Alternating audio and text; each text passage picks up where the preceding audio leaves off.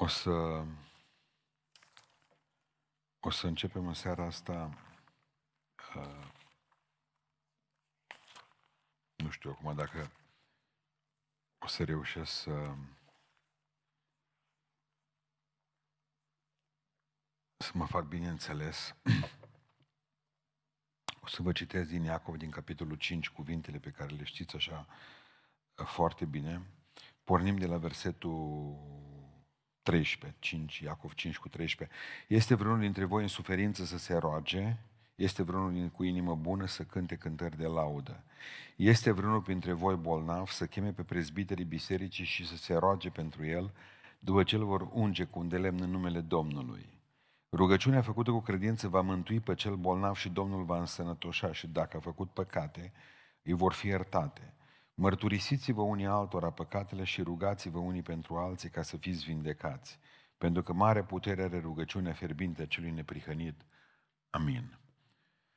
Dragilor, problema care ne stă în față și a fost o problemă în biserica noastră în ultimul timp cu care ne-am confruntat, a fost faptul că atunci când am citit aceste versete din Iacov, mai mult ne-am axat pe ideea de rugăciune și ne-a interesat mai tare beneficiile rugăciunii. Iar când am citit versetul 16, am vorbit clar despre mărturisire și despre spovedanie, dar de cele mai multe ori n-am făcut legătura între versetul 14 și versetul 16. Și eu cred că aici ne-a scăpat ceva și mie mi-a scăpat pentru că s-ar putea ca numărul de oameni destul de mare care să nu să fie, care, să nu, care nu-ți vindecați, să aibă de-a face cu exceptarea acestui verset 16 care spune mărturisiți-vă. Observați ideea, aici apar câteva lucruri. Să cheme prezbiterii, aceștia se vor ruga, îi vor face ungerea cu un de lemn, dar în același context și tot acolo, mărturisiți-vă păcatele. Nu înseamnă că fiecare boală are în spate o pedeapsă lui Dumnezeu pentru păcatul pe care l-ai făcut. Dar e obligatoriu să înțelegem că Dumnezeu leagă lucrurile acestea, vindecarea noastră spirituală, vindecarea noastră trupească, vindecarea noastră sufletească sau vindecarea minții, de mărturisirea păcatului. În Biserica Ortodoxă știm cu toții se numește spovedanie. Ce s-a întâmplat cu asta? Trebuie să pricepem un lucru, că atunci când Biserica creștină s-a divizat în anul 1054. De o parte Biserica Catolică, Biserica Ortodoxă de cealaltă parte. Uh, ideea era, pe vremea aceea era destul de clară cu privire la mărturisire, la spovedanie. Noi o numim mărturisire. Dar problema care a încurcat foarte mult uh, a, a fost faptul că Biserica Catolică a legat spovedania de penitență și penitența până la urmă de absolvire. Și absolvirea până la urmă s-a ajuns să se facă cu bani. Adică cum? Tu trebuie să, obligatoriu, dacă vrei ca să scapi de iad și să ajungi eventual doar în purgatoriu, trebuie ca să îți mărturisești păcatele, doar așa poți să uh, iei Euharistia să te împărtășești și atunci preotul spune cât costă ce ai făcut. Biserica Ortodoxă, de exemplu, a mers foarte mult pe penitența abținerii de la cină. Dar unul dintre sociologii foarte buni, care ne-a fost ministru de cultură, ministrul culturii, uh, domnul Daniel Barbu, spunea la un moment dat că în momentul în care Biserica Ortodoxă oamenii nu se împărtășesc, abținerea de la împărtășanie pe care o dictează preotul, ca pedeapsă pentru ce ai făcut, nu-și mai are rostul. Cu oricum el tot nu se împărtășea. Ce s-a întâmplat cu mărturisirea, cu spovedania, de-am scos-o în afara Bibliei, pentru că vrem în seara aceasta să o ducem înapoi acolo. Să o gândim și să o stabilim pentru noi și pentru biserica noastră. Asta contează foarte, foarte mult să înțelegem asta. Uh, sigur că aici au avut o puternică, uh, cu noi, au avut o puternic păcat și domnul Luther. Pentru că Luther a spus că ne-a ieșit din Biserica Catolică și a format Biserica Reformată, protestantă, care a ajuns până la noi astăzi, a zis că păcatul nu este doar, uh, nu este pentru a iertare, ci doar pentru uh, mărturisirea păcatelor, vă rog să mă iertați. Nu este pentru iertare, ci este pentru liniștirea personală. Și și a spus, poate ca să fie uh, fiecare dintre noi un confesor pentru celălalt, a scos preotul afară, Luther a scos din cauza faptului că nu l-au făcut episcop, trebuie să înțelegem și asta, a avut o ură împotriva sistemului clerical catolic. Și aici a pus dinamită în momentul în care a scos preotul afară din ideea spovedaniei. A zis, mărturisiți-vă unii altora. Și unde este problema aici în asta? În primul rând, haideți că ne vom mai întoarce la Luther în seara asta și să spunem de ce ne-a făcut nou rău până astăzi, ceea ce a spus el, că nu-i pentru iertare, ci pentru liniștire. În primul rând, trebuie să înțelegem care e definiția uh, mărturisirii sau spovedanii. Este o confesiune făcută în fața lui Dumnezeu, a unui duhovnic pe care ni-l alegem, a unui frate, a unui grup sau biserici, în care oamenii scot la iveală, destănuindu-se, păcate personale sau lucruri pe care le-au știut doar ei, în scopul de a se lăsa de ele și în scopul de a putea să fie nu numai iertați, ci și eliberați și a putea să meargă mai departe. Deci atunci când vorbim, vorbim de Dumnezeu, în fața lui Dumnezeu, ne mărturisim păcatul. În fața unui duhovnic pe care ne-l alegem, care poate sau nu poate să fie preot. Uh, în fața unui grup de oameni sau unei biserici, pentru că există biserici, chiar eu am fost odată într-una, într-o biserică englezească, care avea banca penitenției aici în față. Și atunci ce făcea? Omul care a păcătuit venea pe banca respectivă care era întoarsă invers și omul acesta venea să punea în genunchi și spunea întregii biserici păcatul pe care l-a făcut.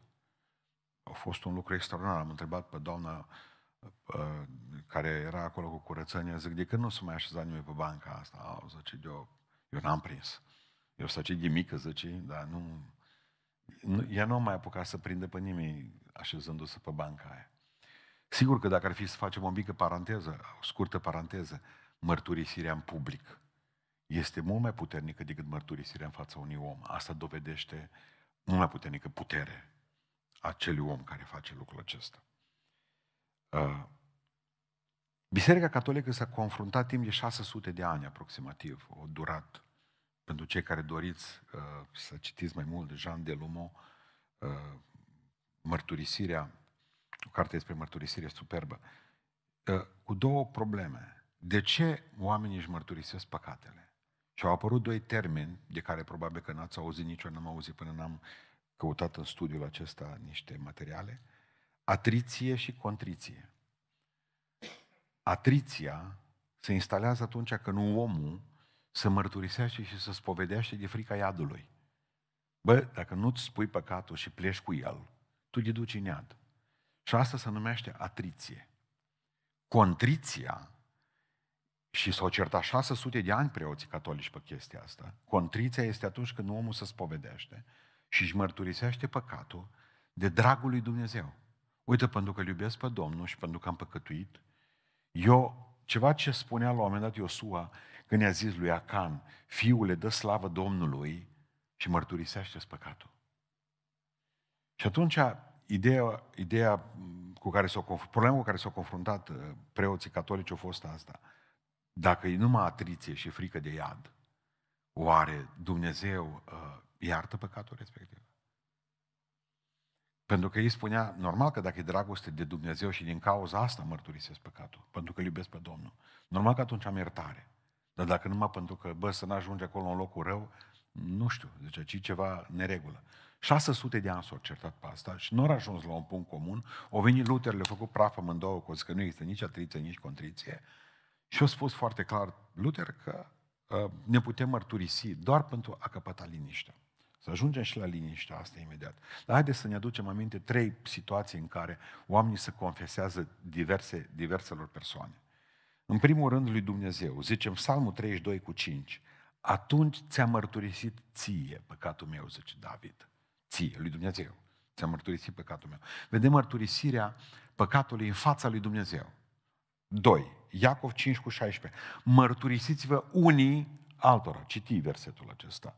Deci în fața unui om, că e preot sau este Un om în care tu ai încredere, pe care îl numești duhovnicul tău.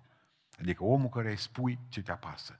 Care știi că omul acesta se poate ruga pentru tine, omul acesta, vom vedea mai târziu, știe să țină taina aceasta a spovedaniei. În Faptele Apostolilor, capitolul 19, versetul 18, zice că mulți veneau să mărturisească și să spună ce făcuseră. Cui? Unui grup de frați. I-a adunat în față și au spus, băi, oameni buni, uite ce prostie am făcut. Să știți cu toți. Dacă auziți pe stradă, să auziți de la mine primul. Uite, asta am făcut. Uh, în Biserica Ortodoxă și în Biserica Catolică, mărturisirea păcatului se numește taină. Una dintre cele șapte taine ale Bisericii Ortodoxe este și spovedania. De ce au făcut din lucrul acesta o taină, adică un sacrament? Pentru că preotul e sub o sândă în momentul în care uh, cumva ar, ar divulga uh, taina aceasta a spovedaniei. Bisericile noastre nu au folosit acest lucru ca și taine din cauza că noi am avut foarte puțini pastori hirotonisiți în bisericile noastre. Unde era, de exemplu, un păstor la 10 biserici sau la câte biserici vreți dumneavoastră. În momentul respectiv, locul acela vacant l-au luat comitetele biserici, da, un comitet a bisericii, care nu sunt ordinați, hirotonisiți. Nu are niciun fel de atribut în a avea taină. Adică el nu e legat de nimic, decât eventual de obraz să nu spună ce ai zis. Pentru bărbații care ați făcut armata, ai dreptul ca bărbat să sari orice gard, dar în momentul în care ai îmbrăcat haina militară, nu poți sări gardul unității militare. Din ce cauză? Te ține haina. Ești militar. Poți dezerta de acasă ca și soț. Poți dezerta de acasă ca și copil. Te duci până în oraș pentru că vrei să mănânci o șaorma. Dar nu poți sări gardul când ești în armată. De ce? Ai o constrângere, corect? Ce am zis? Bun. Lipsa aceasta de constrângere spirituală, de aceea am spus, noi în timpul acesta, cât de important este ca omul să știe să-ți țină gura. Pentru că aici este sub o taină și fiind sub taină, sub blestem. Ideea este că în biserica, în Matei 18 cu 18, spune în felul următor. De unde Biserica Ortodoxă și Biserica Catolică și-au filonul, că zice că o dobândit iertare de la preot. Și aici o să explic ceva și pentru Luther. Zice, orice veți lega pe pământ, legat va fi și în cer, și orice veți dezlega pe pământ, dezlegat va fi și în cer. Asta spune acolo. Și atunci preotul zice, punându-și uh, mâna pe capul omului, zice, te iert, asta e o formulă de bază a uh, Bisericii Ortodoxe, te iert și te dezleg în numele Domnului. Și atunci noi am fost, am făcut un pas în spate și am zis, cum poate preotul să ierte? Dar nu iartă. Nu preotul iartă. El acționează doar ca vocea lui Dumnezeu și spune ceea ce Dumnezeu spune. Dacă îți vei mărturisi păcatul și te lași de ele, el, preotul, nu aduce iertarea, el, preotul, proclamă iertarea peste omul acela. E diferență foarte mare de percepție, pe care nici finul Luther nu, nu, nu înțeles-o. Eu, zic, eu nu zic că preoți catolici și ortodoxi înțeleg toți diferența asta. Preotul nu are putere să ierte pe nimeni, numai Dumnezeu poate ierta pe cineva. Prin Hristos, asta spune Sfânta Scriptură. Dar noi putem să proclamăm iertarea peste oameni și să le spunem așa cum scrie în Biblie, așa cum ne-a poruncit nouă Domnul nostru Iisus Hristos, proclam iertarea lui Hristos peste tine. Observați de diferență. Bun, mergem mai departe. Mărturisirea poate să fie voluntară sau involuntară, când te mănâncă gura. Deci, n-ai vrut să spui, dar te-a luat gura pe dinainte, zice. Adică gura, știți, există normal o priză între creier și un ștecher la gură. Dacă cele două, priză și ștecherul, nu comunică, atunci de multe ori, înțelegeți ideea. Și creierul lucrează la îndala și gura după aceea. Deci asta se numește mărturisire involuntară când e pe târziu. Există aici în psihologie un concept numit fereastra lui Johari. Și atunci sunt patru ferestre pe care le putem vedea. da? fereastra lui Johari. Și ve- veți vedea că e simplu, nu e ceva complicat. Mă doar ca să explicăm. Johari spune că sunt patru zone în viața unui, unui om. Și prima zonă este ce știi tu despre tine și știu și alții despre tine. Asta se numește zona uh, publică sau deschisă. Ce știi tu despre tine și știu și alții. Cea de-a doua fereastră lui Johari este uh, zona, cea de-a doua zonă este zona uh, ascunsă. Ce știi tu despre tine și nu știu alții despre tine. Asta e zona ascunsă. Asta e numai a ta. Cea de treia fereastră, a treia zonă a lui Johari, este ce nu vezi tu sau nu știi tu despre tine și alții știu. Asta se numește zona, ascun, zona oarbă, vă rog să mă iertați. Zona oarbă. Și cea de-a patra fereastră lui Johari, patra zonă, ce nu știi nici tu și nici alții despre tine. Asta este zona necunoscută. De ce v-am spus aceste lucruri? Pentru că ea mărturisirea, spovedania, ia din zona 2. Ce știi tu despre tine și alții nu știu. Și muți în zona 1. Ce știu alții despre tine și acum, ce știi tu despre tine și acum știu și alții despre tine, că le-ai spus. Deci mărturisirea nu face decât să ia din zona 2, din zona ascunsă, mutând-o în zona publică. Acum cât de publică, asta e o altă problemă. Ce împiedică oare spovedania la noi? Am văzut că, în primul rând, uh, necunoașterea, pentru că nu prea s-a discutat. În bisericile noastre nu se discută despre asta. Haideți să vă explic. Pe mine mă frământă o, pe mine mă frământ o chestie foarte tare. De ce sunt atâția pocăiți depresivi? Și am găsit răspunsul în studiu din această seară. Azi noapte pe la 12, când încă citeam pe Delumo, ideea cu Luther m-a, m-a frământat. Că Luther a zis că îți aduce doar liniștea, mărturisirea. Și depresia ce e până la urmă? Pierderea ei. Eu credeam că e suficient atât. Nu vi se pare interesant că pe vremea când taina aceasta a mărturisirii, spovedania, funcționa foarte bine, oamenii nu aveau atâtea probleme cu capul? Și o să vă explic. Adunăm în noi, ținem în noi, strângem în noi, încercăm să acoperim și până la urmă pușcă pe undeva. Până tocmai de asta avem nevoie, de liniște. Și atunci cine ne poate da? Vedem imediat ce spune Sfânta Scriptură. Adică cărți protestanță nu au scris despre asta, pentru că Luther a dictat că nu. Neoprotestanță nu s-au ocupat cu nimic, că nu au avut nici măcar preoți, pastori, ci au avut comitete în care, dacă te duceai și spuneai automat, nevasta păstorului știa în 5 minute, plus după aceea toate nevestele celor din comitet știau în 5 minute, deci orice, mai bine îți citeau drepturile ca la poliție. Ai dreptul să nu zici nimic, tot ce vei zice va fi folosit împotriva ta. Asta să le spun. Materiale n-am avut foarte multe, cărțile pe care le-am avut pe internet sau în librării au fost mai mult de factură uh, ortodoxă și parcă nu mi-a interesat. Le-am lăsat la o parte. Și n-am știut despre asta. Nu ne-au spus nici bătrânii noștri. N-am auzit eu când am fost, de când am fost mic în biserică și am 54 de ani, eu n-am ascultat o predică despre spovedanie și mărturisire. Una. Una. În al doilea rând, nu ne mărturisim păcatele pentru că ne teamă de bajocoră. De bajocoră și de pedeapsă. În același timp.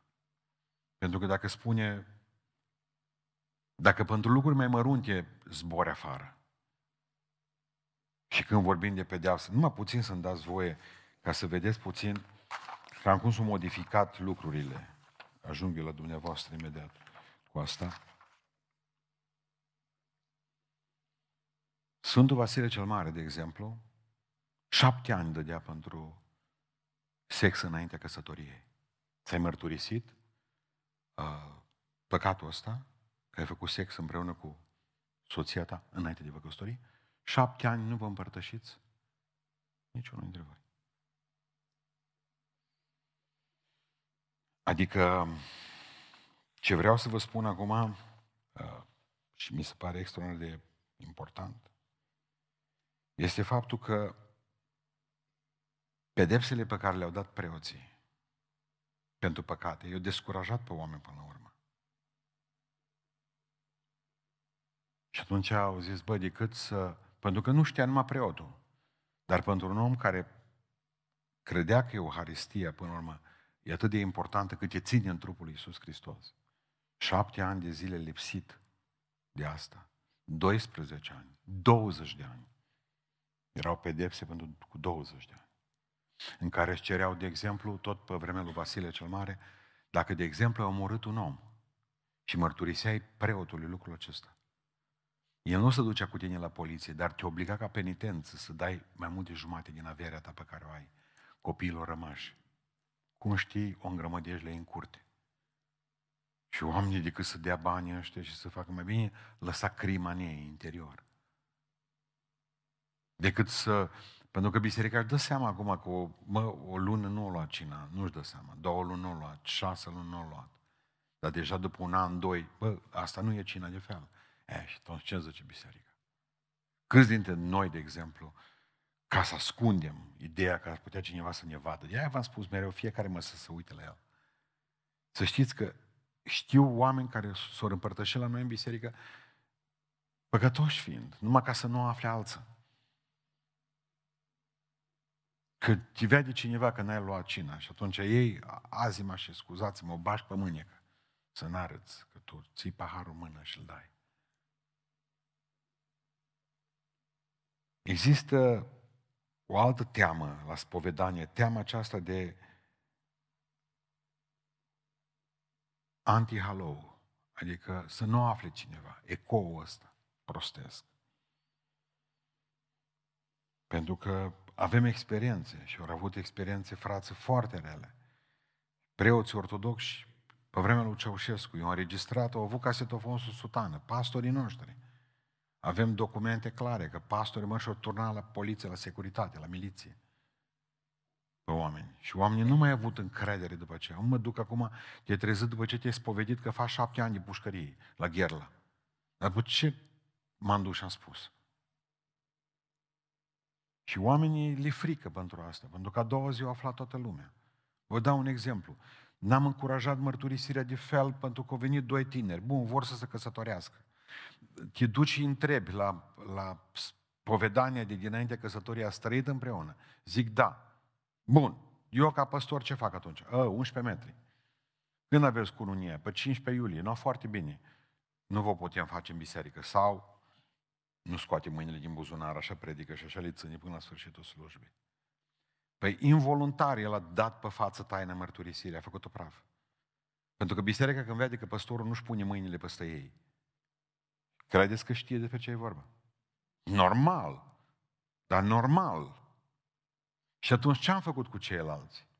Am făcut din ei niște mincinoși incredibili. Eu ori trăit unul cu altul. Când ajunge la păstor, bă, ați trăit unul cu altul. Nu. No. Din ce cauză? Din cauza că să nu-i dai în gât. Simplu. Simplu. Și atunci ce am făcut? Am creat niște mincinoși pe bandă. În al doilea rând, am creat niște oameni care nu vin să ne mai spună nimic, pentru că public, prin gesturile noastre, am făcut în așa fel încât să afle toată biserica. Bă, ăștia spătați. I-am cununat pe înșuri, i-am pe tot felul de boscheți, pentru că pur și simplu... Și ce am făcut noi? N-am mai încurajat mărturisirea altora. Pentru ce era problema? Și alții erau ca ei. Și dacă văzut ce s-a întâmplat cu ăștia, el alți se vor înarma cu tupeu. Și vor zice că nu. Și atunci ce am făcut? Noi o, o smintim treaba asta. Plus după aceea, mai este încă o problemă. Știți care? Teama aceasta de autocunoaștere, pentru că o știm din psihologie, când începi să povestești așa despre tine, te descoperi și tot vorbești despre tine și spui ceva preotului și, sau pastorului și tot îi spui ceva și până la urmă îți dai seama, bă, bă chiar, chiar și din rău, bă. tot povestind despre tine, te cunoști.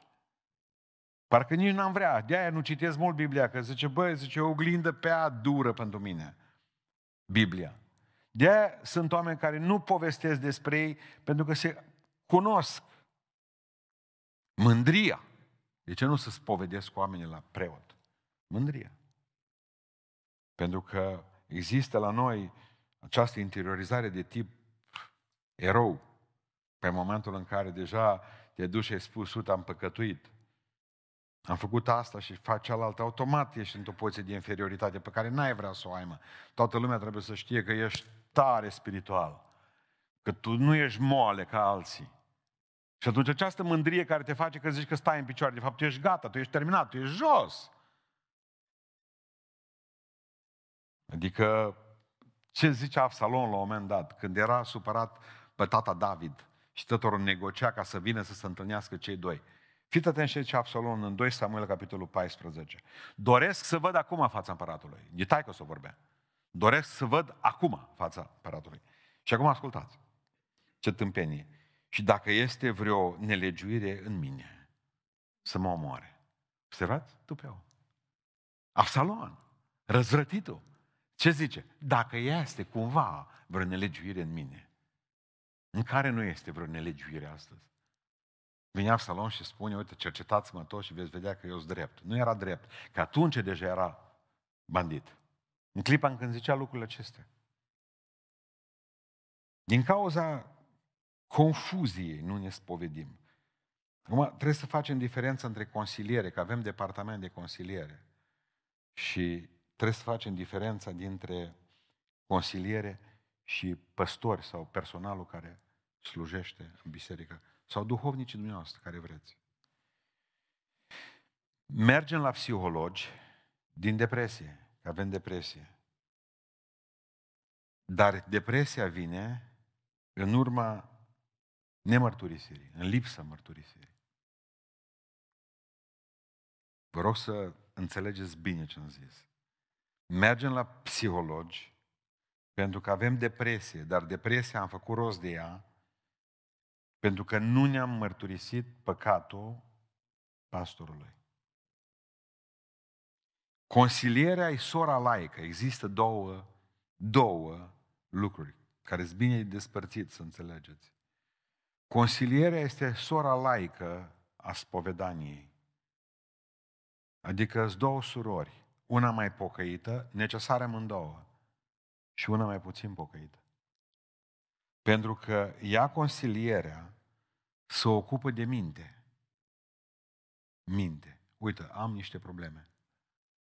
Începe să fie frică de una, de alta, în sfârșit. Spovedania se ocupă de suflet. Tratăm omul ca un întreg, dar despărțim lucrurile când e nevoie. Omul are și cap, omul are și suflet. Pentru suflet este spovedania, pentru cap este consiliere. Priceputeți? Dacă noi ne-am spovedi și ne-am depresuriza containerul ăsta pe care îl avem, noi n-am mai avea atâtea depresii și le-am face lor viața mai ușoară la consiliere. Da. Îți neînțelegeri între noi, felul în care vedem lucrurile, tot felul de atacuri asupra minții noastre, dar astea de unde vin? Și noi trebuie să găsim filonul.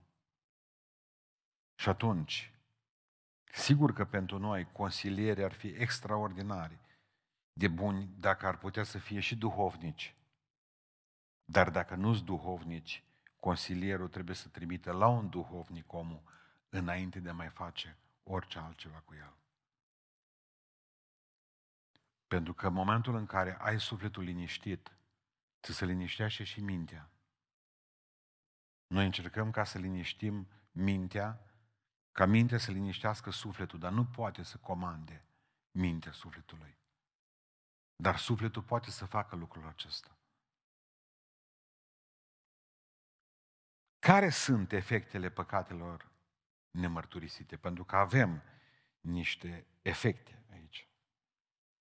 În primul rând, există ideea de a ascunde. Și ne facem rost de o viață dublă, o viață ascunsă. Țineți voi minte când zice Dumnezeu a cerut prima o mărturisire obligatorie lui Adam. Ce ai făcut, Adame? El s-a ascuns în tufișuri. Spunem ce ai făcut. Dumnezeu parcă voia să-i spună, băi, mărturisește-te, spovedește-mă ce ai făcut. El pe boscheț. Această ascundere, că prim, după ce păcătuim, primul lucru pe care îl facem este să ascundem. Să nu știi bărbatul meu, să nu știi nevastă, să nu știi mama, să nu știi tata. În momentul în care să nu știe biserica, în momentul în care ascundem lucrul acesta, va trebui să trăim tot timpul cu frica aceasta noi, că Dumnezeu știe, că noi știm că Dumnezeu știe și Dumnezeu tot timpul aleargă după noi și ne strigă. Ce faci? Ce ai făcut? Adame, unde ești?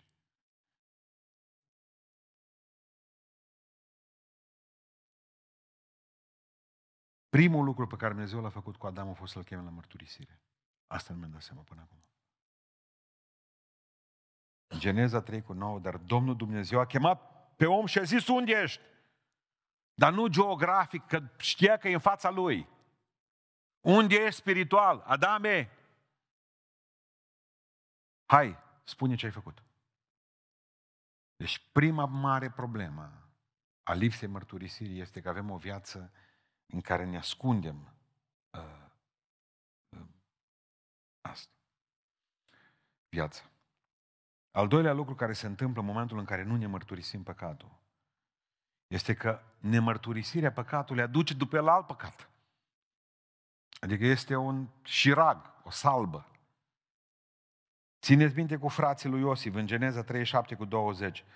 La început o zis că să scape de el. După aceea au zis, veniți dar să-l omorâm și să-l aruncăm într-un loc pustiu, într-o groapă și vom spune că l-a mâncat o fiară sălbatică și vom vedea ce se va alege de toate visele lui. Bun, l-a lăsat pe fratele lor acolo în groapă, pe fratele lor, l-a lăsat în groapă. Au făcut un păcat foarte mare, era egal cu o crimă. Și ce au făcut după aceea? S-au dus la Iacov și când au întrebat, unde L-au rezolvat cu o două problemă. Era să-l omoare și pe bătrân. Și l-a mâncat tarifiară sălbatică. Băi, omului, te-am găsit haina cu sânge. Pentru că un păcat întotdeauna, așa cum un val cheamă un alt val, un păcat cheamă un alt păcat. Și mult tot s-a ascuns pe ele. E pierdere de neuroni, ceva de groază. Pentru că tot timpul trebuie să te gândești, bă, dacă află, dacă mă vede, dacă... Deci viață grea, viață grea, ca să ascunzi păcatul. Adică, după aceea, uitați, o altă problemă, aduce boală în trup. Nemărturisirea păcatului aduce boală în trup. Mergem la domnul David, da? David a ajuns aproape un schelet, ambulant, alții spun că a avut lepră. Zice așa, până nu și-a mărturisit păcatul, a fost terminat fizic. Psalmul 32, 3 cu 4. Câtă vreme am tăcut. Și să nu cumva să considerați dumneavoastră că ce a spus prorocul Natan a fost mărturisirea lui David. Nu, el a fost prins cu mâța în sac. Adică Natan i-a spus din partea Domnului, uite care e situația, bă frătiuț. Ești păcătos. După aceea s-a confruntat el cu Dumnezeu și a trebuit să-i spună lui Dumnezeu lucrul acesta. Pentru că să nu considerați că ce s-a întâmplat cu Natan a fost mărturisire. Nici vorbă. Nu! Natan i-a spus, ești păcătos, punct, și-a plecat. După ce au avut el de face cu Dumnezeu David. Și zice, câtă vreme am tăcut, mi se topeau oasele de gemetele mele necurmate, căci zi și noapte, versetul 4, mâna ta apăsa asupra mea. Mi se usca vlaga cum se usucă pământul de seceta verii. Asta înseamnă păcat nemărturisit, boală. Bun, și atunci voi veniți să vă facem ungerea. Nu e o prostie. Veniți pe coridor fără pe culoar, fără mărturisire. Și atunci noi ne frământăm, de ce nu s-a vindecat omul? Dar voi aveți o problemă de afară, din, de acasă. De ce credeți că am zis, până nu se mai mărturisește omul, nu mai facem pe unger pe aici, că n-are rost. Deci dăm rateuri la nesfârșit cu asta. Pentru că dumneavoastră trebuie ca să vă mărturisiți păcatul, să spuneți, uite, am o problemă care o țin ascunsă. O spun. Pot să mă duc aici. Da, atunci te poți duce. Simplu. Simplu. Am pus de atâtea ori carul înaintea boilor și nu a ieșit. Nu a mers, nu a funcționat. Nu a funcționat. În Roman 3 cu 27, un verset iar pe care, 1 cu 27, vă rog să mă iertați, un verset pe care nu am fost atent la el, dar mi-a venit după aceea. Tot astfel și bărbații au părăsit întrebuințarea firească a femeii, s-au prins poftele lor unii pentru alții, au săvârșit parte bărbătească cu parte bără homosexuali, lucruri scârboase și au primit, acum ascultați, și au primit în ei înșiși plata cuvenită pentru rătăcirea lor. Nu există homosexual fericiți. Eu vă spun că n-am întâlnit și am întâlnit homosexuali. Dar nu sunt fericiți. O cu mintea dusă, o cu trupul terminat. Nu. Nu există fericire. Pentru că Biblia zice că sub blestem și au primit în trupurile lor, în ei înșiși, plata acestei nelegiuiri. În ei. Ținem ascunsă lucrurile acestea și ne mirăm, și ne mirăm după aceea. De ce ne apasă Dumnezeu, trupește, sufletește, la minte, cum doriți dumneavoastră.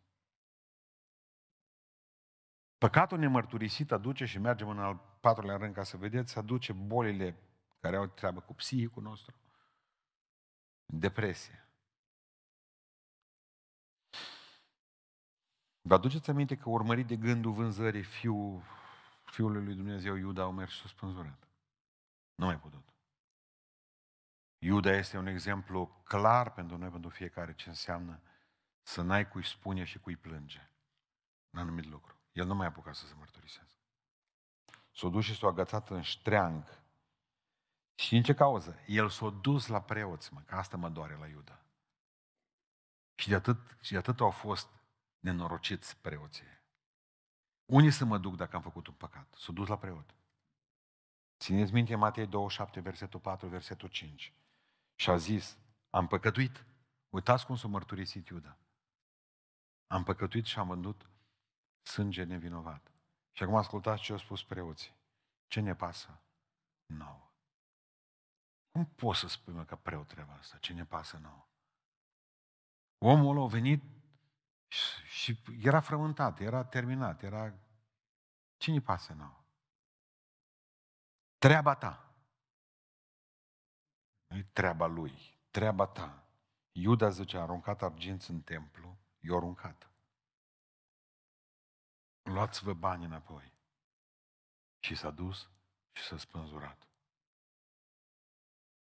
Vina spânzurării lui Iuda nu o poartă el. Ascultați-mă. Pentru mine Iuda are o circunstanță tenuante, extraordinare, aici, în versetul ăsta. El s-a dus pentru că l-a apăsat. S-a dus și a spus, am făcut o prostie. Nu trebuie să fac lucrul ăsta. Treaba ta, nu avem de-a face cu tine, o arunca banii, dacă nici preoții nu mai pot face nimic. O plecat și s-a spânzurat. Haideți să vedem foloasele mărturisirii. Sunt câteva folose clare. Iertarea. 1 Ioan 1 cu 9. Dacă ne mărturisim păcatele, El este credincios și drept să ne ierte păcatele și să ne curățească de orice nelegiuire. Vedeți ce zice preotul ortodox și catolic? Nu el iartă. Pentru faptul că ai venit la mine și te-ai mărturisit înaintea mea și înaintea lui Dumnezeu, ai un verset pe tine. Clar. Cine își mărturisește păcatele și să lasă de ele, Dumnezeu e credincios și drept și iartă păcatul și curățește de orice nelegiuire. Asta trebuie să, le, să proclamăm noi la oameni aici în față, tot timpul. Dumnezeu iartă dacă îi spui. Mărturisește-ți păcatul mărturisește păcatul și obții iertare. Și Luther a zis, păca, uh, uh, uh, mărturisirea păcatului nu aduce iertare, ba aduce Domnul Luther. Greșiși. aduce și liniște și aduce și iertare. Și liniște și iertare. Pentru că zice, și după ce ți-am spus păcatul, zice el, David, ne întoarcem la David, tu ai iertat vina păcatului meu. După ce ți-am spus ce m-a apăsat, tu ce ai făcut, Doamne? Ai iertat vina păcatului meu. În al doilea rând, avem ascultarea de Dumnezeu. Pentru că aici este o poruncă. Deci nu numai că avem iertarea păcatelor, avem împlinirea Bibliei, ascultarea de Dumnezeu. Zice în Iacov 5 cu 16, mărturisiți-vă unii altora păcatele. Aici e poruncă. Aici e imperativ. Nu vine și spune, dacă doriți, puteți să o faceți, cel care se simte păcătos. Este foarte important de, de, de ținut minte lucrul acesta. Știm că am ascultat de porunca lui Dumnezeu. Dumnezeu mi-a poruncit, mai am o problemă pe suflet. Uite, mi-am prins duhovnicul de mână și am spus, uite, am o problemă. Trei, propășire în viața spirituală. Asta i-am spus unui domn zilele acestea. O zis, n-am nicio propășire în viața spirituală. Și am zis, uite, citește ce scrie în Proverbe, în cartea Proverbului, în capitolul 28, versetul 13. Cine își ascunde fără de legile, nu propășește. Mă întreabă ce exerciții ar trebui să facă să aibă pocăință mai mare, să se vadă că se duce din har în har, din putere în putere. El merge din cădere în cădere acum. Dar spune Biblia. Mărturisiți-vă păcatul, asta spune pentru că, și nu vă ascundeți fără de legile, pentru că dacă vi le ascundeți, nu veți propăși din punct de vedere spiritual. Corect? Vindecare fizică. Vindecarea bolilor fizice. Dacă ne mărturisim păcatul, avem vindecarea bolilor fizice. Citesc din Psalmul 32, versetul 36. Încă o dată, câtă vreme am tăcut, mi se topea oasele de gemetele mele necurmate, mi se usca vlaga ca pământul de seceta verii. Atunci ți-a mărturisit păcatul meu și tu ai iertat vina păcatului meu. Și îl vedem pe David câteva zile mai târziu sănătos. Punct. Tot, era împărat, nu avea doctori. Ba da, cei mai buni doctori din Israel, cei mai buni doctori din Israel, au putut să facă ceva cu el. Nu! Au zi, zice David la oameni, dacă nici n-ați venit, nu puteau să intre. Deci că prietenii s-au depărtat de mine. Nu, mă putea, nu putea privi nimeni rana mea. După ce și-a mărturisit păcatul înainte Domnului, nu numai că au primit iertare, dar au primit și vindecare și s-au dus la Edutun cu un nou psalm. Hai că am scris. Hai că Dumnezeu m-a iertat. Hai că deja mă duc în față. Eliberare. În al patrulea rând primim eliberare. În al cincilea, vă rog să-mi iertați. Și ce spune David atât de, așa de plastic? Mâna ta apăsa asupra mea. Nu mă las să mă ridic de jos. Mă ții tu, Dumnezeu. Nu mai era că pe unii satana îi ține legați. Pe David Dumnezeu l-a ținut jos. Mâna ta apăsa asupra mea și când apeși pe cineva nu se poate ridica de jos.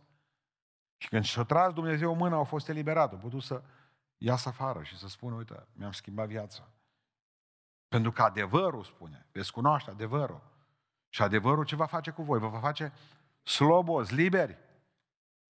Câtă vreme nu ai adevărul în tine, nu e slobod. Nu e slobod. Te eliberează Dumnezeu de demoni, te eliberează Dumnezeu de sentimentul de vinovăție.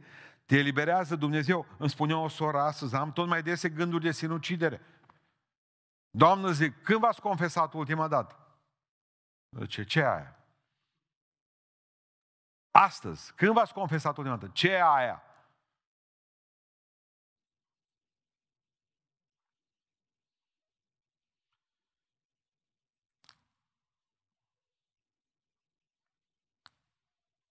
Și bucurie. A șaselea rând, a șaselea lucru care vine peste noi este bucuria și pacea. Ferice de cel cu fără de legea iertată, de cel cu păcatul acoperit. Ferice de tine. Faptul că suntem triști de atâtea ori în biserică, în casa Domnului, dovedește faptul că ceva e noi și nu ne-am eliberat. N-am spus, uite, asta e problema. N-am dat slavă lui Dumnezeu, uite, îi dăm slavă Domnului, îl face în rușine pe satana. Mă eliberez pe mine. Așa, uitați cum vin cu ei. Au văzut, frață, duminică. Scuzați-mă. Mi-aduc în dopaz de medicamente ce. Nu mai pot nici vorbi cu ei. Dacă îi întreb, mă, uite, o problemă, ai spus-o cuiva? Nu, la nimeni. Nu a spus mamei, nu a spus tatălui, nu a spus păstorului, n-a spus nimănui. Și atunci ce faci? Ia medicamente, că e mai ușor de la medicamente. Du la psihologi, după aceea, după ce ai terminat cu psihologii, du la psiatru și fă din el o legumă. Adică trebuie să ne gândim. Nu suntem nici fericiți, nici bucuroși, nici nimic. Nu trăiți într-o biserică în care să spună ca și Vasile cel Mare, hai 20 de ani.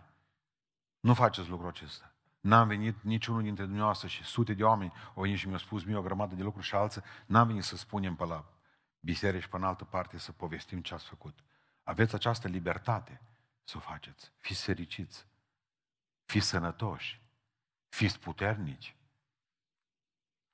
Am creat acest lucru și am zis, departamentul normal de consiliere, dacă voi v-ar mărturisi păcatele, ascultați-mă, departamentul de consiliere, dacă voi v-ați mărturisi păcatele, s-ar desfința. Ei funcționează datorită, ei sunt efectul, nu cauză. Adică nu suntem liberi, nu suntem liberi. Și de aceea avem nevoie să ne împace cineva pentru că ne-a încertat cu cineva, că am furat pe cineva, că am vorbit, că suntem nervoși.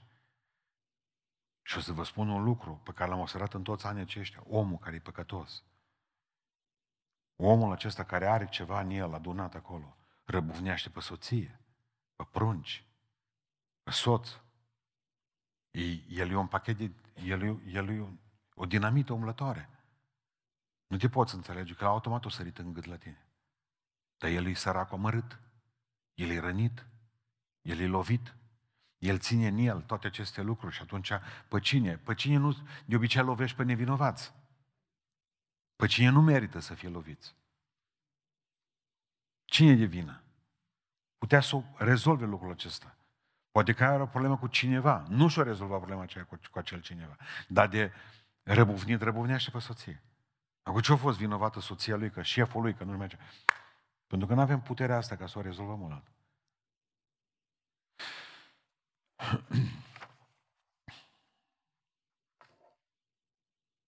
Care sunt etapele mărturisirii păcatului, spovedaniei? Aici le-am luat dintr-o ediție ortodoxă, un psiholog ortodox. Spunea omul acesta că prima etapă este conștientizarea sfințeniei lui Dumnezeu. Vă aduceți aminte acea mărturisire superbă care o face Isaia în Isaia capitolul 6, când zice, vai de mine, public, el, prorocul. El m-a învățat ceva pe mine, Isaia, că și preoții și prorocii trebuie să zică, vai de mine câteodată. Că avem senzația că e numai vai de voi. Și atunci oamenii nu să, nu să deschid. Citeam într-un manual catehetic în care învăța pe preoți catolici cum se ia mărturisirea. Întotdeauna să pună mâna după gâtul celuilalt. Fiule, uite, ai lângă tine un preot. Păcătos și numai harul lui Dumnezeu mă ține și pe mine în picioare. Că dacă ăla crede că tu ești înger, ăla e mut. Și atunci dacă pe mine m-a văzut numai la costum și la cravată sau cu reverendă pe mine. Omul nu mai are putere.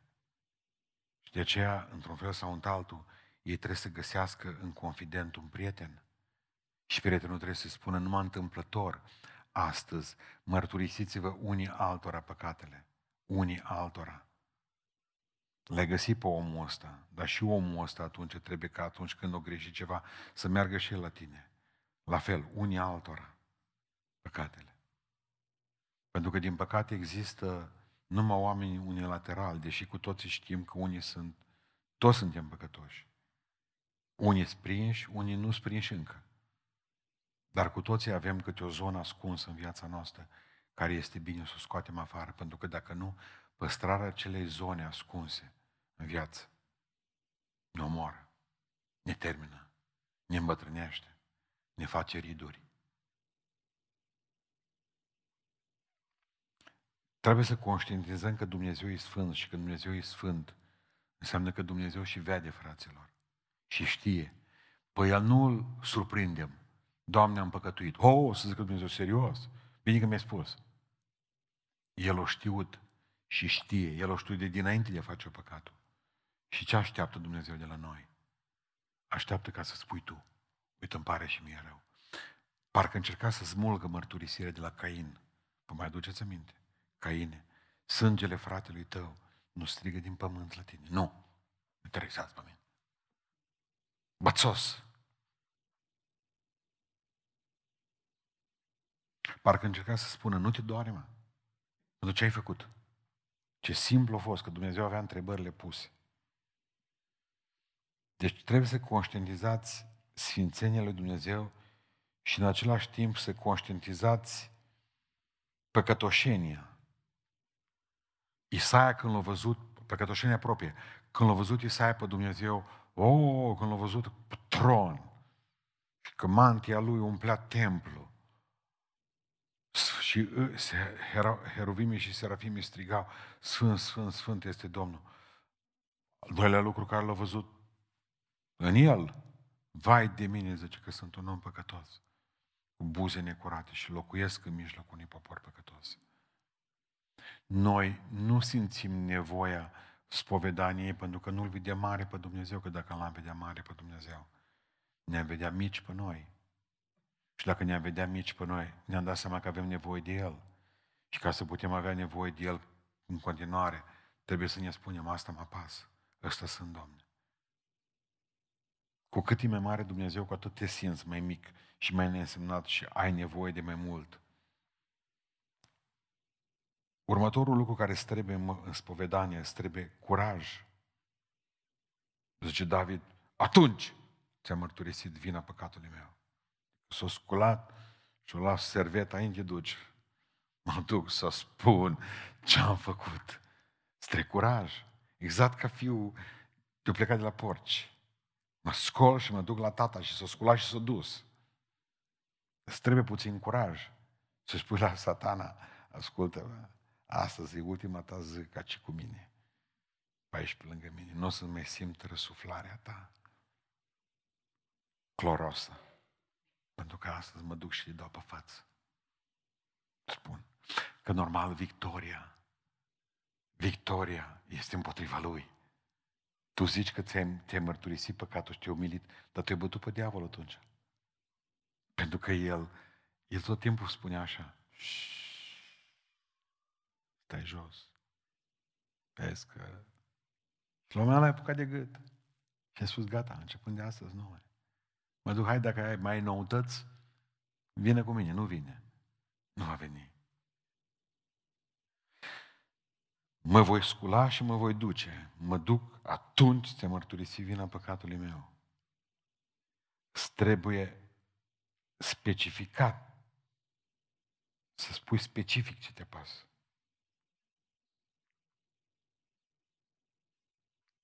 Mi-aduc aminte, eram la țigănești în biserică odată.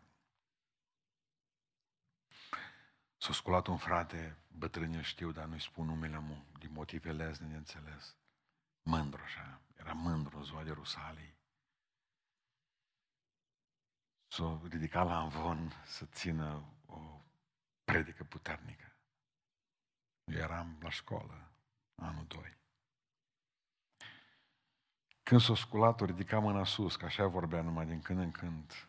Nu m-am auzit că să ridic o băbuță de la noi din biserică. Și zice, tu să taci.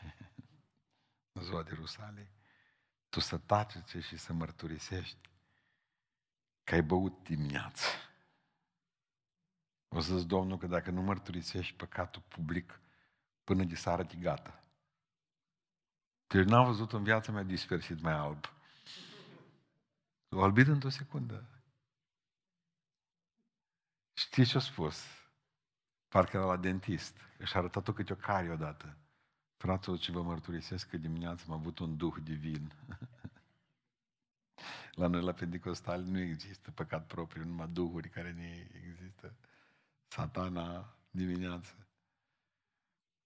Fratele Vasalia mine la Amvon zice, dar cum a putut bea vin de dimineață? La Vasalia era ideea numai imposibilitate de a bea vinul de dimineață. Știți? La sora îi părea rău că i-a spus treaba asta, am chiar la fratele, zice, mă mâncă gura.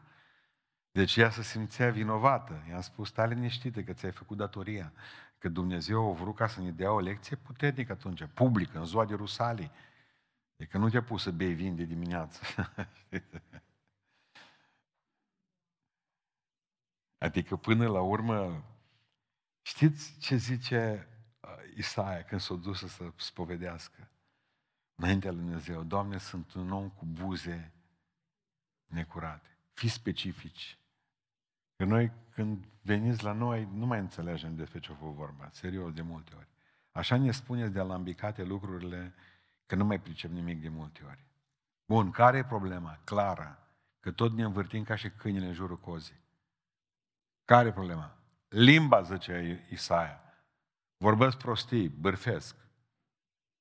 Sunt un om cu buze necurate. S-o mărturisi rapid.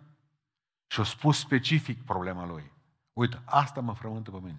Sunt un om violent, sunt nervos, mă uit la pornografie, uh, uh, mă uit după femei, mint, înșel pe alții, nu dau salariile la timp la muncitorii mei pe care am.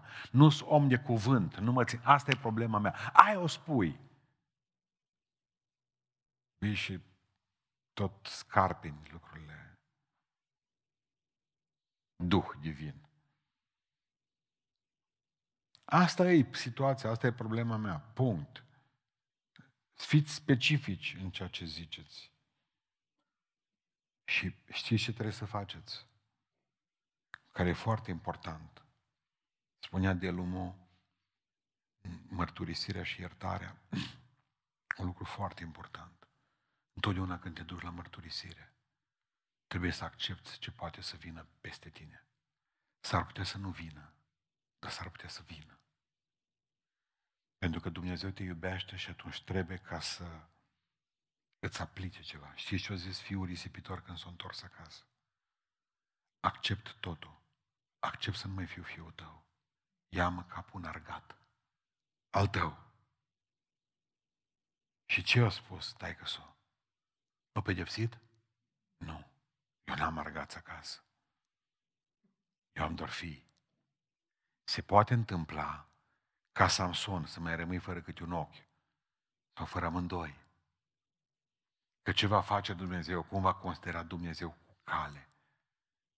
Eu, pentru păcatul ăsta, și ce mă întreba o soră în urmă câțiva ani de zile? Pentru păcatul ăsta care l-am făcut, zice, cam cât, cam ce canon? Mă zic, biserica e mult mai bună decât Dumnezeu. Noi putem zice trei luni sau șase. Cu ce te încălzești dacă Dumnezeu zice, eu un cancer de aceea de la mine? Cred că ați înțeles ce am vrut să zic. Nu noi suntem cu asta. Dumnezeu e cu asta.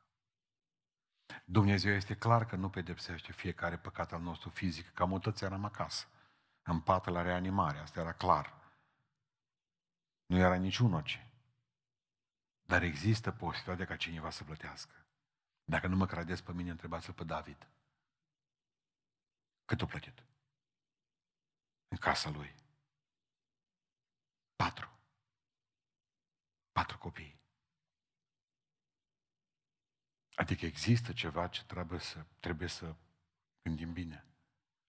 Dar când mă duc și vreau să-mi rezolv problema asta, bun, te duci, de exemplu, nu mai poți respira pe nas, deviație semnazal. Când te duci la operație, știi la ce te poți aștepta. Dar te duci, că vrei să scapi de problema aceea. M-am dus eu, am auzit pe vremea aceea. Zice, cătă soția lui Angelescu, Brândușa, zice, doctorul, a, nu știu ce, acolo.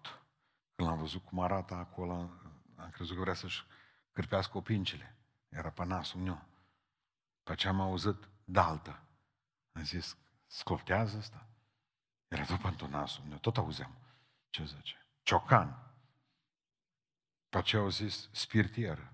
Pe aceea au luat un cuiș și l-au înroșit în foc. Pe aceea mi l-au băgat în nas. Na, bun, bravo. Tot spitalul știu că am fost operat.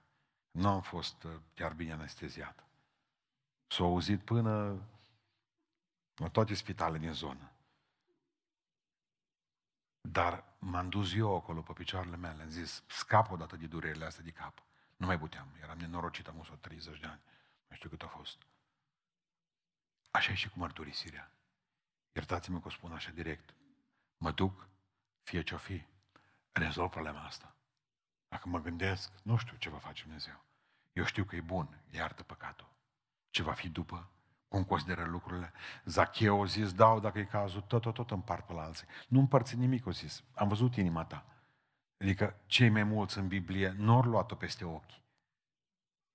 Dar au fost și care au luat-o. Mă, cum lucrează Dumnezeu de la om la om, asta nu pot să știu. Nu pot să știu.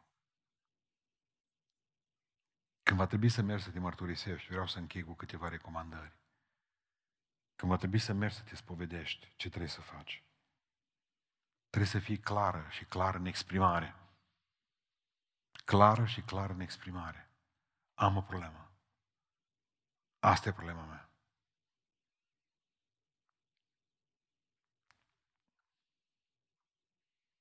Pe noi, la, când eram la psihologie, ne învăța să întrebăm pe oameni când ați fost mici, nu ați făcut pipi în pat, treburi de genul ăsta. Se luăm cu centenitorul, de, de vreme. Și să nu mai am atâta răbdare. Zic, acum nu mai mă apuc când ai fost tânără, că dacă are și o 70 de ani până îmi povestește totul, mă apucă și pe mine 70.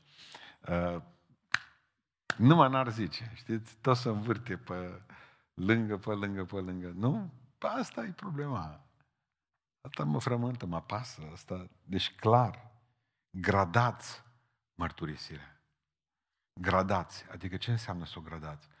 Să luați de la început și să, și să mergeți cu ea unde sunteți astăzi. În starea în care sunteți astăzi. Adică nu puteți da buzna și să spuneți îmi vine să mă omor. Nu, trebuie să spuneți de unde vă veni primul gând de sinucidere. Pentru că există.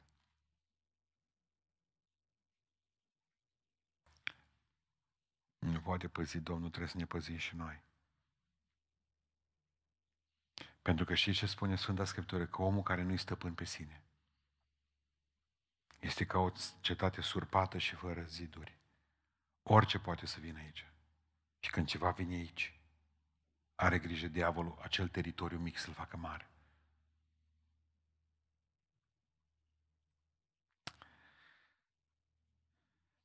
După aceea, haideți să rezolvăm problema atriției și contriției. Care e motivația pentru care te duci să mărturisești păcatul? Frica de iad sau dragostea pentru Dumnezeu? Luther a zis că nu există niciunul. Nici frică de iad nu trebuie să fie nici dragoste pentru Dumnezeu, așa că te mărturisirea.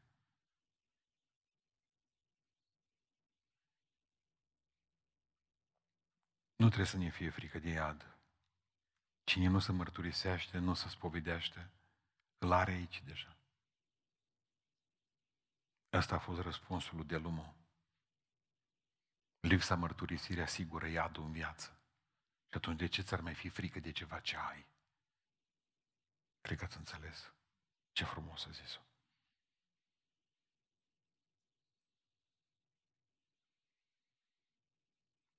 Ar trebui să ne anime dragostea lui Dumnezeu, pentru că El vrea să fie iubit pentru ceea ce este, nu pentru ceea ce a creat. Pentru că a creat și iadul. Nu l-a creat pentru noi, dar uite că îl folosim. Uite că îl folosim. Adică trebuie să spui tot ce simți, nu numai ce îți convine. Eu am văzut, de exemplu, oameni care știam ce-au făcut și care încercau să înfrumusețeze păcatul. Exact cum ai da cu fond de ten păstorană. Nu ține. Nu funcționează. Adică păcatul e urât și trebuie să spui tot. Pe tine trebuie să te doară cel mai tare lucrul acesta. Uite, am o problemă în viața mea și vreau să mă eliberez de Pe tine. Și când, o, când ai simțit că te-o doru suficient, atunci dăm voie să spun că ai făcut o treabă bună în ziua aia. Că dacă ai venit, exact ca ăla. Deci, pă, am furat, am furat, iartă-mă, părinte, că am furat. Am furat o funie. Dar uita să spună că de capătul funii era legat o capră. Dar nu-i treaba noastră ca păstori tot să tragem de funie și de preoți. Mai întrebăm, să vedem ce capră e la capătul funii. Păi spune, am furat o capră. Că pe mine nu mă interesează cum ai furat tu. Dar la tine mare problemă e frânghia. Funia. Sau ce îmi place când vin oamenii la mărturisire, începând cu aceste lucruri frumoase. Am venit să spun ceva pastorii. Toată lumea le face să știi. Am o spus și eu. Dar n-ai tu treabă cu toată lumea. Dar nu-i treaba ta ca asta. Automat atmosfera este una uh, rea. În clipa aceea nu ne mai sunt bine, nici eu, nici persoana respectivă. Cred că ați înțeles de ce. Nu vii spunându-ți că ce faci tu, face toată lumea. Eu știu că toți păcătuim în multe feluri și greșim, zice Sfânta Scriptură. În multe feluri și chipuri, până la urmă. Dar ești tu atunci acolo, nu e altul. Ne întrebăm de ce nu funcționează lucrurile de aia. Pentru că trebuie zdrobire și o părere clară despre propria persoană. Nicăieri nu funcționează mai bine decât aici, acel cunoaște-te pe tine însuți. Pentru că ne frică să ne cunoaștem pe noi înșine. Și mărturisirea este o cunoaștere puternică a omului de sine. O cunoaștere de sine. În momentul în care încep să mă pun pe masa ta, în momentul ăla știu cine sunt cu adevărat. Exact, știți cum, cum spunea Tertulian? Tertulian, o trăit în jurul anului 200. Tertulian spunea că mărturisirea e ca arătarea rănilor la doctor. Nimănui nu-i place când zice doctorul plictisit, du-te, dezbracă-te. Indiferent cine a fost, când stai acolo, te puni și pe masa aceea, o să fii tot prim-ministru. Mai ales când mai dă și o salopedă de aia, halat pe tine, combinezon. Nimeni ești în drum. Nu mai contează nici ce mașină ai lăsat afară, nici ce legitimație ai în portofel. Ești un nimeni. Un, un, un rând la transplantul de rinichi, un om la rând la chimioterapie, un om la rând la tertulian, asta spune. A te mărturisi la cineva înseamnă cum ați ai arăta rănile la doctor. Și va trebui să înțelegeți că trebuie să căutați slava lui Dumnezeu. Pentru mine cel mai puternic verset despre mărturisire, care împacă și contriția și atriția, tot e acesta lui Iosua. Îi spune la Acan, fiule, Dă slavă Domnului și mărturisește păcatul. Pentru că în momentul în care tu spui păcatul tău, Dumnezeu e slăvit sus în cer. Exact cum am vorbit toată cu o fată din Țigănești. Știam că umblă cu băieți pe aici, mai pupa cu Isara. Ă, vreau să slăvesc pe Domnul cu o cântare. Îmi scrii biletul. Îi scriu pe bilet. Mai bine îți mărturisește păcatul și l-ai și slăvit deja și îl trimise înapoi. De la Ambon avem vreme atunci, erau cu bilete. Mergeau biletele atunci. E voia să slăvească pe Domnul. Uite, hai să slăvească-L într-un mod neașteptat pentru noi în biserică. Spune-ne farmecă-ne pe toți. Spune, uite, în fața voastră, exact ca un frate, pe vremuri, când a venit în biserică, că mai țineți minte cei în vârstă, pe plopilor. Eu predicam, nu m-a văzut că mă dă la o parte de la Anvon, s-a așezat la Anvon și zice, fraților, zice, am 10 minute bătui o babă. Deci după ce trebuie să iau un pum, zice, îi mai dădui și două picioare jos.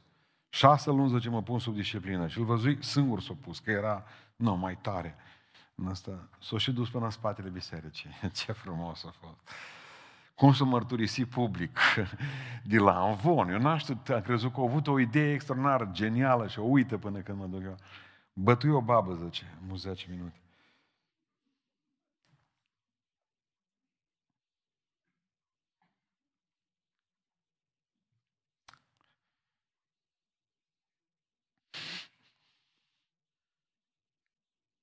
N-are nicio legătură cu asta, dar nu pot dacă nu vă spun.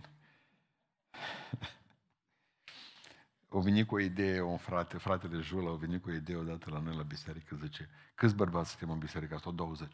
Toți trebuie să predice. Zice.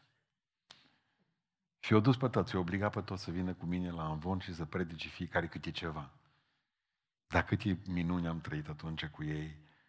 M-am dus cu fratele Belejan, am el în cer, mă duc, ne punem pe genunchi amândoi. Biserica tot cânta. Eu terminasem rugăciunea, fratele, nu. Nu știam ce cât de l-au apucat acum harul acolo după Anvon, că nu ne vedea nimeni, era Anvonul, cât o masă din aia de operații, mari, mari, mari, așa. Nu mă luau pe fratele Belejan. Nu mă mai pot ridica de jos. Am o zgârciu.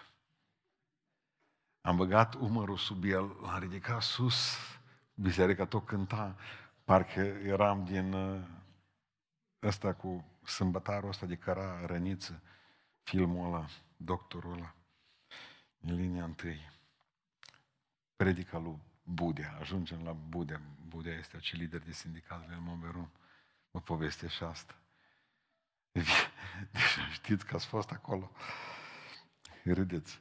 Când au ajuns la Învon, au zis, fraților, zice, eu nu știu de ce am ajuns aici, că nu era treaba mea, că eu nu le-am cu predicatul.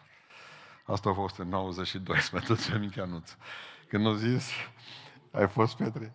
Eu zice, știu doar atâta. Cine are nevoie dintre voi de o butelie, pot să-i fac rost. O văd cea mai frumoasă predică și mai scurtă predică și încheiat-o și a plecat. Deci omul o să fie cunoscut. Atunci erau butelii, nu îi găseai, butelii de aragaz, numai foarte greu să deau pe sub mână, trebuie. 92 era asta. Nu? El era lider de sindicat și prin sindicat obțineau butelii. Și atunci omul, ce să se frământe el toată ziua? să facă schițe de predică și lumea care când putea să îmbine, uh, a fost minunat, extraordinar. Deci, cine are nevoie de o butelie să mă caute? S-ar putea ca vreunul dintre voi, vreuna dintre voi, să fiți trase de mânecă, tras de mânecă într-o zi să spună, uite, vreau să mă confesez la tine. Pentru că sunt tineri, de exemplu, care vor să confeseze la bătrâni, dar am observat tineri care vor să confeseze la tineri. Am observat femei care vor să confeseze la bărbați și femei care vor să confeseze la femei. Am văzut că bătrâni încearcă să confeseze la tineri și fii atent cum mi-a spus un tânăr zilele acestea, că un frate mai în vârstă s-o duce și a spus, mă, cum vedeți voi lucrurile astea astăzi? Interesant. Adică cineva să te apuce într-o zi și să spună, uite, vreau să-ți spun ceva. Primul lucru pe care vreau să vi-l spun în clipa aceea, nu vă retrageți de acolo. Nu vă dați înapoi. Am auzit pe mulți, zice, eu nu pot asculta, frate, că să mută duhurile pe mine. Mai, ce fel de oameni sunteți voi? Ce pocăiți sunteți voi din moment ce în Biblie spune că semnele celor ce cred, nu vorbește despre cei botezați cu Duhul, sunt celor ce cred. E că vor scoate draci în numele meu, ce Iisus Hristos, își vor pune mâinile peste bolnavi și bolnavii se vor vindeca. Deci de ce să ne fie frică de ceva? Plus după aceea zice, dar mă încarcă negativ. Și cum ai vrea să te încarce? Crezi că toate sunt pozitive astăzi? Cineva trebuie să și curățească masa după ce mănâncă copiii tăi. Și tot tu ai fost asta. De ce n-ai fi în continuare același om? Exact ca eu, când lucrăm toți în grădină, știu că ultima treabă a mea să strâng toate sculile. Ăștia și le lasă toți, unii apucă, nu contează. Acolo lăsat, acolo e foarte ca de vie, acolo sunt toate. Cineva trebuie să facă asta. Nu putem toți, suntem mulți. Suntem 12 păstori, nu știu câți diaconi, și dumneavoastră sunteți 1200 cel puțin la noi în biserică. La Liviu, la Liviu și astăzi o mărturisit vreo 20. Țipă la ei deja. Că îl nenorocesc pe omul ăsta. Îl nenorocesc. Continuu telefon, continuu telefoane până să înrocesc telefoanele. Pentru că vreau să vă spun ceva pentru voi, pentru internet. Nu este valabilă mărturisirea pe e-mail. Nu este valabilă mărturisirea la telefon. Nu este valabilă mărturisirea de la distanță. Duhovnicul trebuie să fie lângă tine. Punct. P ună cât să zice. Nu. Ochii trebuie să se vadă. Frate, nu cunosc pe nimeni la noi în biserică. Uh, nu este nimeni la noi în biserică care să fie bun, să nu. Serios? Mie mi se pare că ești mândră, ești mândru când zici lucrul ăsta. Cineva totuși în biserica aia trebuie să fie om sănătos, la cap, la care poți să-i spui lucrul ăsta. Dar probabil că te consideri deasupra tuturor tu. E bine să o spun și asta. Nu-s valabile. Nu, nu, nu, nu, nu mai scrieți, vă rog frumos, nu mai scrieți, nu ne mai sunați, că nu e treaba noastră să luăm mărturisiri la telefon. Noi nu le avem, nu suntem serviciu 112. În Biblie nu există ideea aceasta. Ce spune, mișcă și tu trupul încoace spre noi, că dacă problema ta e atât de mare, eu cred că merită un drum și din Constanță, dar apoi din Arad. Iar dacă tu nu vrei să plătești un drum din Arad până în Beiuș, înseamnă că nu-i. Dacă n-ai găsit pe nimeni în Arad, deși eu să fac cel puțin în Arad, zic acum, am dat doar un exemplu. În Arad îți dau 10 bărbați serioși, puternici și femei 10, la care să te duci să te mărturisești. Eu ți-i trimit, mă spui mie care dorești. În orice oraș în țară am om pe care să trimit să spună, uite, ascultă spovedania respectivă și rezolvă. Iar dacă tu nu găsești pe nimeni și nu vrei să vii nici până în Beiuș, că 200 de kilometri sau 150, înseamnă că problema ta nu e gravă. Așa că stai cu ea.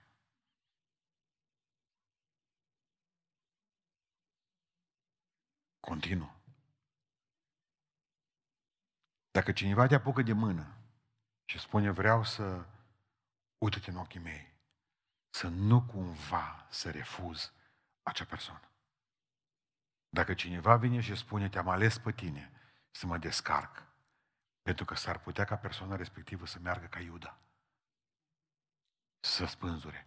Și ascultă-mă, îl ai pe conștiință, nu numai în viață, ci și în veșnicie.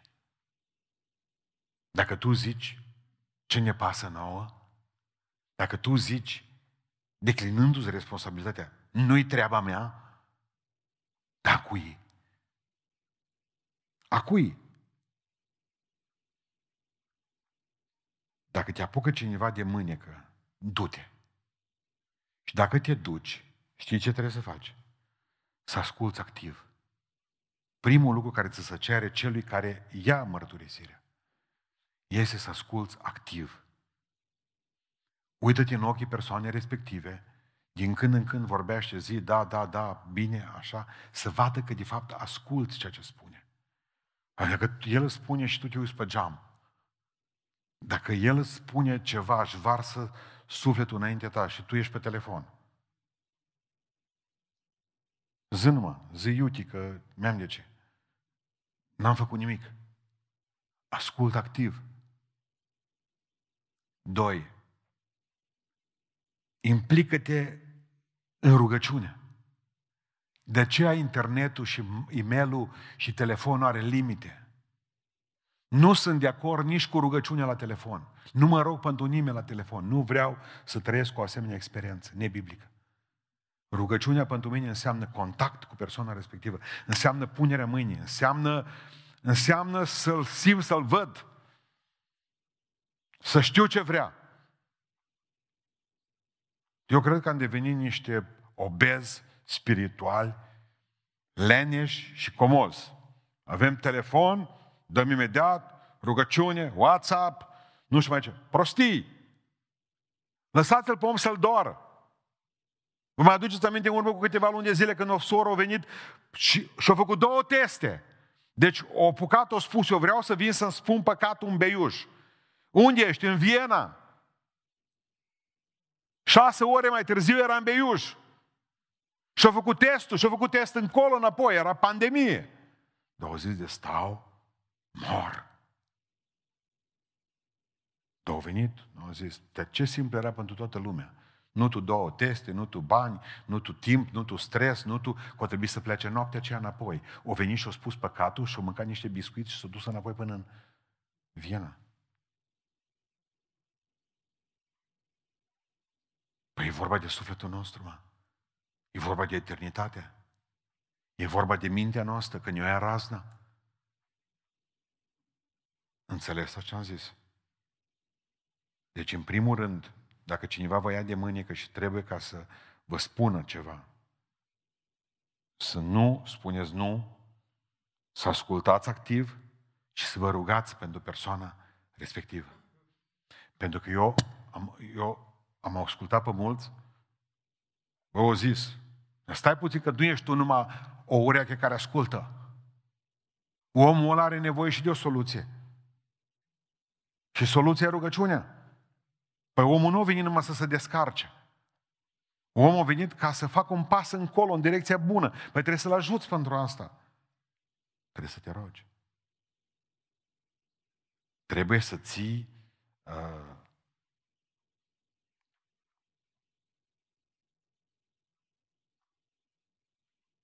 Am auzit pe mulți, trebuie să rezolvăm și problema asta.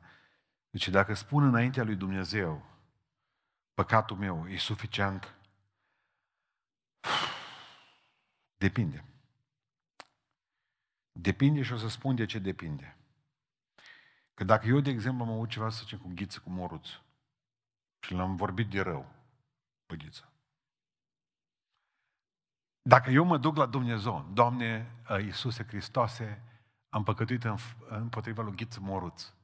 Te rog frumos să mă ierți. Eu sunt fariseu sălbatic atunci. Eu sunt nenorocit.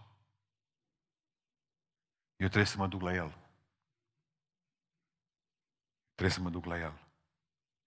Deci când ați făcut ceva și n-ați făcut ceva în fața unei persoane, vă puteți duce la Dumnezeu. Dar în anii aceștia am observat că vi mai ușor la Dumnezeu decât la oameni. Și n-aș vrea să vă fac calea mai ușoară. Pentru că am observat că te doare mai tare decât spui la altul. Și mândria se duce în jos. Și soluțiile îți mai la îndemână aici. Pentru că Dumnezeu tot până omenește lucrează. Plus după aceea înveți, vorbind cu un om, să te cunoști mai bine pe tine. Plus după aceea te legi de omul acela. Și acum urmează partea cea mai grea. În momentul în care cineva ți-a spus, uite, vreau să fii confidentul meu, n-ai voie niciodată. Blestemat să fie cel ce dă pe față taina altuia, spune Biblia. N-ai voie niciodată să spui un cuvânt nimănui, nici în fața legii, nici în fața nimeni, nimeni nu are voie, nici în fața, ce să zic, mă, după lege ce ar urma, înainte lege, soția sau soțul sau... Bun. Niciodată. Limba tăiată. Mai ales voi care sunteți acimbeiuși. Beiușanii au alt statut față de toți din România. Pentru că voi aici aveți la Nina, știți, la Nina, la magazin, la Nina, în colț, intersecție, vis-a-vis de tine, Ana. Vis-a-vis de tine peste drum. Aveți statuia lui Ioan Nepomuc. În scoarul acela, în arcada aia. Pentru că Sfântul Ioan Nepomuc, biserica l-a făcut sfânt, a fost preot al regelui Veceslav al II-lea. Și când s-a dus soția lui, a regelui, și s-a mărturisit la duhovnic, la Ioan Nepomuc, preot, era un preot simplu. Regele tot o bănuia că avea o gelozie pe el din nebunea.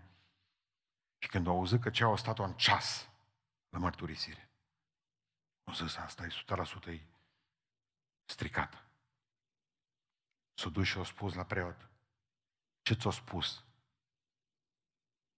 nevastă mea? Care el a zis, nu pot să spun asta. Dacă nu spui, te omor. Și el a spus, omoară-mă. L-a legat de picioare, a pus o piatră după picioarele el și l-a aruncat în vâltavă, în râu. Și așa a murit preotul, tăcând. Și noi avem statuia lui Nepomuca, ci chiar m-am gândit zilele acestea cu studenții să mă duc să vopsesc, că nu mai vopsit-o nimeni de vreo 20 de ani. În nișa aceea, da. Pentru că va trebui ca să, să fiți muți. Pentru că voi sunteți oameni la care oamenii au nevoie de ajutor.